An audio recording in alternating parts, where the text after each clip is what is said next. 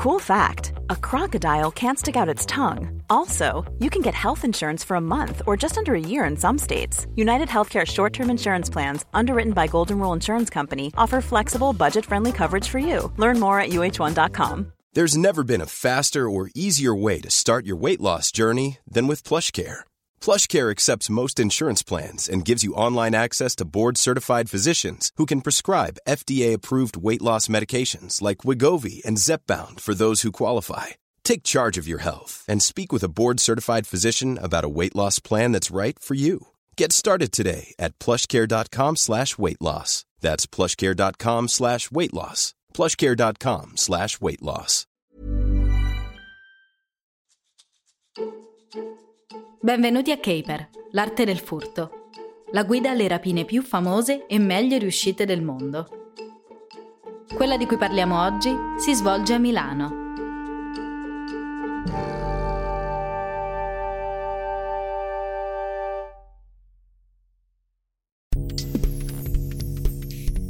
L'anno è il 2008 e il mondo è scosso dal crollo del mercato finanziario. Ma in Italia gli occhi del pubblico sono incollati alla TV, dove in quell'anno viene trasmessa la prima stagione di X Factor Italia. Giusy Ferreri si piazza al secondo posto, ma il programma è il suo trampolino di lancio. Passa da lavorare come cassiere in un supermercato a dominare le classifiche musicali e i suoi singoli Non ti scordar mai di me e Novembre stanno spopolando. La sua storia piace a tutti, perché chi è che non sogna di stravolgere la propria vita e diventare famoso e ricco all'improvviso? Per certi versi, la storia di Giusy Ferreri ha alcuni tratti in comune con quella del colpo che vi raccontiamo oggi. Forse i nostri ladri cominciano a sognare in grande perché passano quotidianamente davanti alle vetrine del quadrilatero della moda, dove sono esposti splendidi abiti griffati. Si sa, in ogni outfit che si rispetti sono i dettagli a fare la differenza. E a volte basta un gioiello. E c'è un'azienda italiana che per quasi cent'anni ha prodotto gioielli di lusso per ricchi e celebrità. Damiani. La gioielleria Damiani nasce come impresa familiare nel 1924, ma è alla fine degli anni 90 che conquista fama a livello internazionale e oggi conta 65 negozi in tutto il mondo. Questa è la storia di come un gruppo di ladri ha rubato 17 milioni di euro di gioielli dalle vetrine dello showroom di Damiani Gioielli a Milano.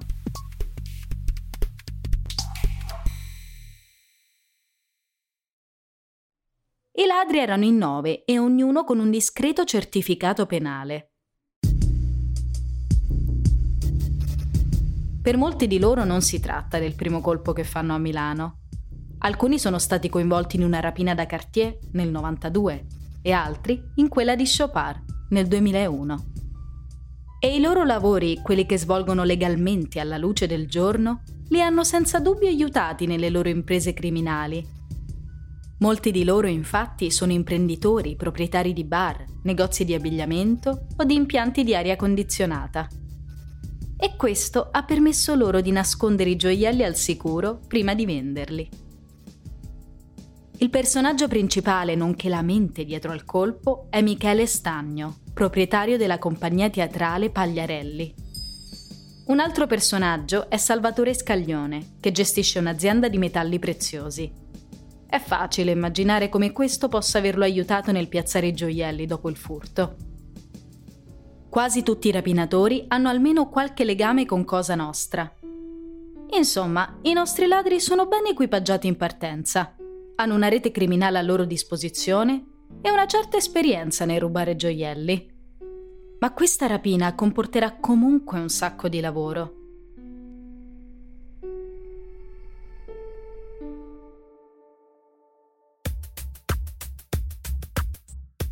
Ci vorranno settimane di attenta pianificazione.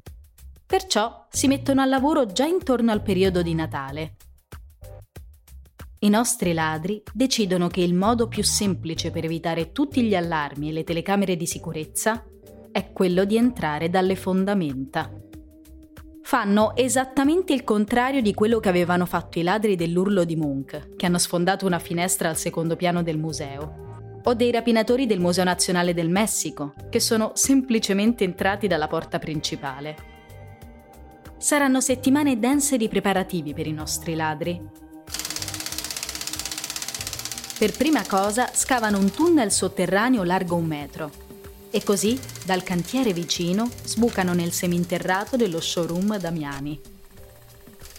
Non è un piano poi così terribile se si è disposti a metterci del buon olio di gomito. Infatti sembra andare tutto liscio finché un vicino si lamenta del rumore. Il martello pneumatico lo sveglia la mattina. Ma tutti danno per scontato che si tratti solo degli operai del cantiere vicino i ladri devono terminare il loro massacrante scavo in tempo per la data prescelta, il 24 febbraio. Quel giorno molti dei dipendenti dello showroom saranno fuori dall'ufficio per mostrare dei gioielli a un cliente importante. Inoltre, molti dei pezzi più preziosi della collezione Damiani si trovano fuori dal paese. Alcuni gioielli sono a Tokyo per l'apertura di una nuova boutique. Altri al polso dell'attrice Tilda Swinton. Durante la cerimonia degli Oscar del 2008, il bracciale Sahara di Damiani che l'attrice indossa non passa certo inosservato sul tappeto rosso. Il bracciale è al polso dell'attrice quando Jon Stewart la chiama sul palco per essere premiata come migliore attrice non protagonista.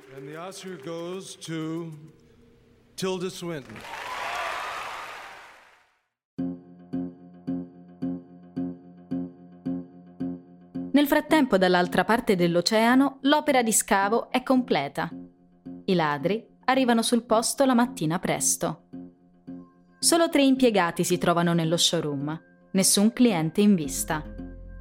Le uniche altre persone che si trovano sul luogo sono un impiegato del catering e uno dell'impresa di pulizie. Per evitare di essere riconosciuti, i ladri indossano una maschera e occhiali scuri. E così agghindati strisciano nel loro tunnel improvvisato fino a raggiungere il seminterrato di Damiani. Le pareti sono spesse. Beh, non c'è da stupirsi, dato che infatti si tratta di un rifugio antiatomico. Ma i nostri ladri sono preparati. Sfondano il muro con un martello pneumatico.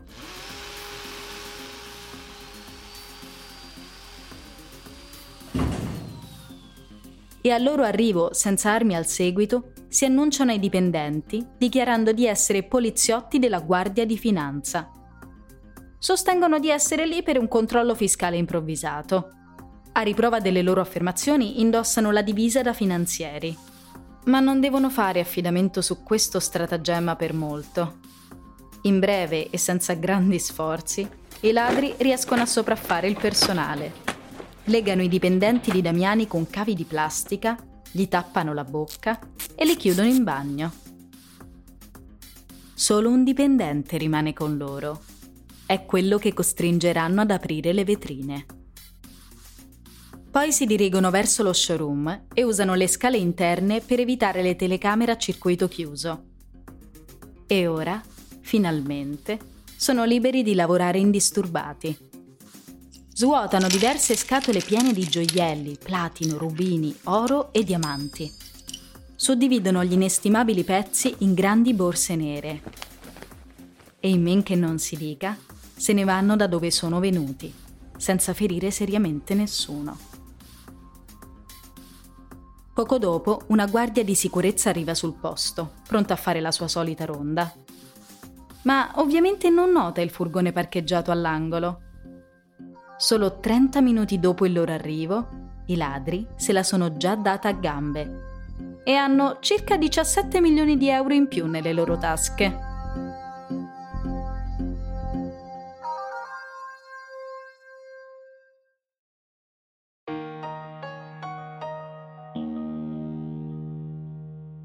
Alla fine il personale dello showroom riesce a liberarsi e nel mentre un vicino si insospettisce e chiama la polizia riferisce di aver visto diversi uomini infilare delle borse in un furgone proprio fuori dal negozio di diamanti. E alla polizia non ci vuole molto a fare due più due. I ladri sapevano tutto. A che ore i clienti sarebbero arrivati al mattino, come eludere le telecamere di sicurezza e che ci sarebbero stati pochi commessi nello showroom, perché molti avrebbero partecipato alla vendita a quel cliente importante. Ma quei pochi rimasti al negozio sarebbero stati sufficienti ad aprire le teche e la cassaforte. Gli investigatori non hanno dubbi. I ladri probabilmente hanno una talpa all'interno della gioielleria. Il direttore della squadra mobile di Milano ha addirittura definito il colpo una vera e propria operazione chirurgica. L'inventario esatto e il prezzo dei gioielli rubati non sono ancora del tutto chiari. Un amministratore delegato di Damiani ha dichiarato che la cifra di 5 milioni di euro riportata nei media è in realtà più bassa rispetto al reale valore dei gioielli. Si stima che il valore totale del bottino raggiunga i 17 milioni di euro. Alcune stime parlano addirittura di 26 milioni. E i ladri non hanno lasciato nemmeno una traccia. La polizia non ha sospettati. Non sanno nemmeno quante persone siano coinvolte.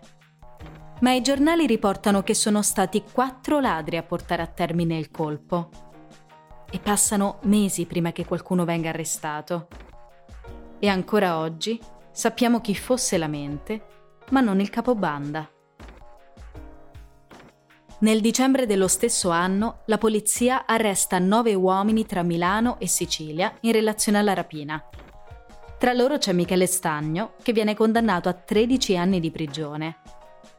A Salvatore Scaglione toccano poco meno di 12 anni, dopo aver cercato di vendere alcuni dei beni rubati nel suo negozio di metalli preziosi.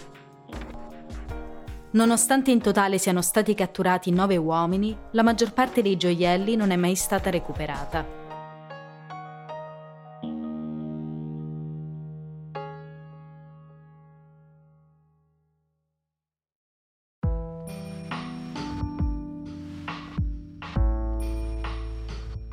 Da quando la rapina è salita alle luci della ribalta, i giornali di tutto il mondo hanno pubblicato la storia e molti hanno fatto riferimento al tempismo del colpo. Infatti al momento della rapina la maggior parte dei pezzi più preziosi di Damiani si trovava all'estero, al sicuro dal furto. In ogni caso, pur escludendo quei pezzi, il bottino portato a casa dai ladri non è per niente esiguo. E c'è anche da dire che per Damiani non tutti i mali vengono per nuocere. Pensate che subito dopo la rapina le azioni di Damiani sono balzate da 2,80 a 3,13 dollari a Piazza Affari. Chiaramente il solo aumento del valore delle azioni non ha permesso a Damiani di recuperare quanto andato perduto nel furto. Ma anche il fatturato di quell'anno è andato alle stelle. Sette mesi dopo il furto, Damiani riesce ad assicurarsi un accordo con Rocca, che come saprete è un'altra catena di negozi di gioielleria. Questo accordo da 7 milioni di euro ha permesso a Damiani di triplicare le vendite. A quanto pare, per i diamanti vale la stessa regola che per le notizie. Buone o cattive, basta che se ne parli.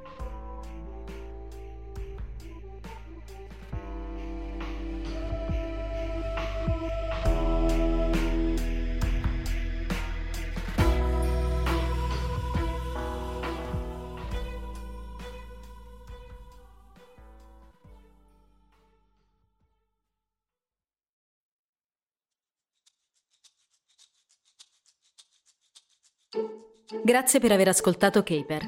Seguiteci anche la prossima settimana. Vi porteremo nel lontano Oriente per scoprire tutto su un'altra rocambolesca rapina in banca avvenuta in Cina. Se questa è la prima puntata che senti, riascolta gli episodi precedenti su qualsiasi piattaforma di streaming. Questo episodio è stato prodotto da Studio Centa. Voce e sound design di Chiara Santella e Luis Lopez. Produttrice senior Clizia Sala. Assistenti alla produzione Clark Marchese e Zina Buelmakarem. Il tema originale di Caper è stato composto da Here Juarez. Per maggiori informazioni su Caper, una serie originale di Studio Centa, vai su centastudio.com o seguici su Twitter e Instagram. Puoi anche ascoltare questo podcast in spagnolo. Caper e l'arte del robo tedesco Caper di Kunst der Diebe o in inglese digitando semplicemente Caper. Su ocentastudio.com trovi le trascrizioni in ogni lingua. Questo podcast è disponibile su Castbox, Spotify, Apple o sulla vostra piattaforma di ascolto preferita.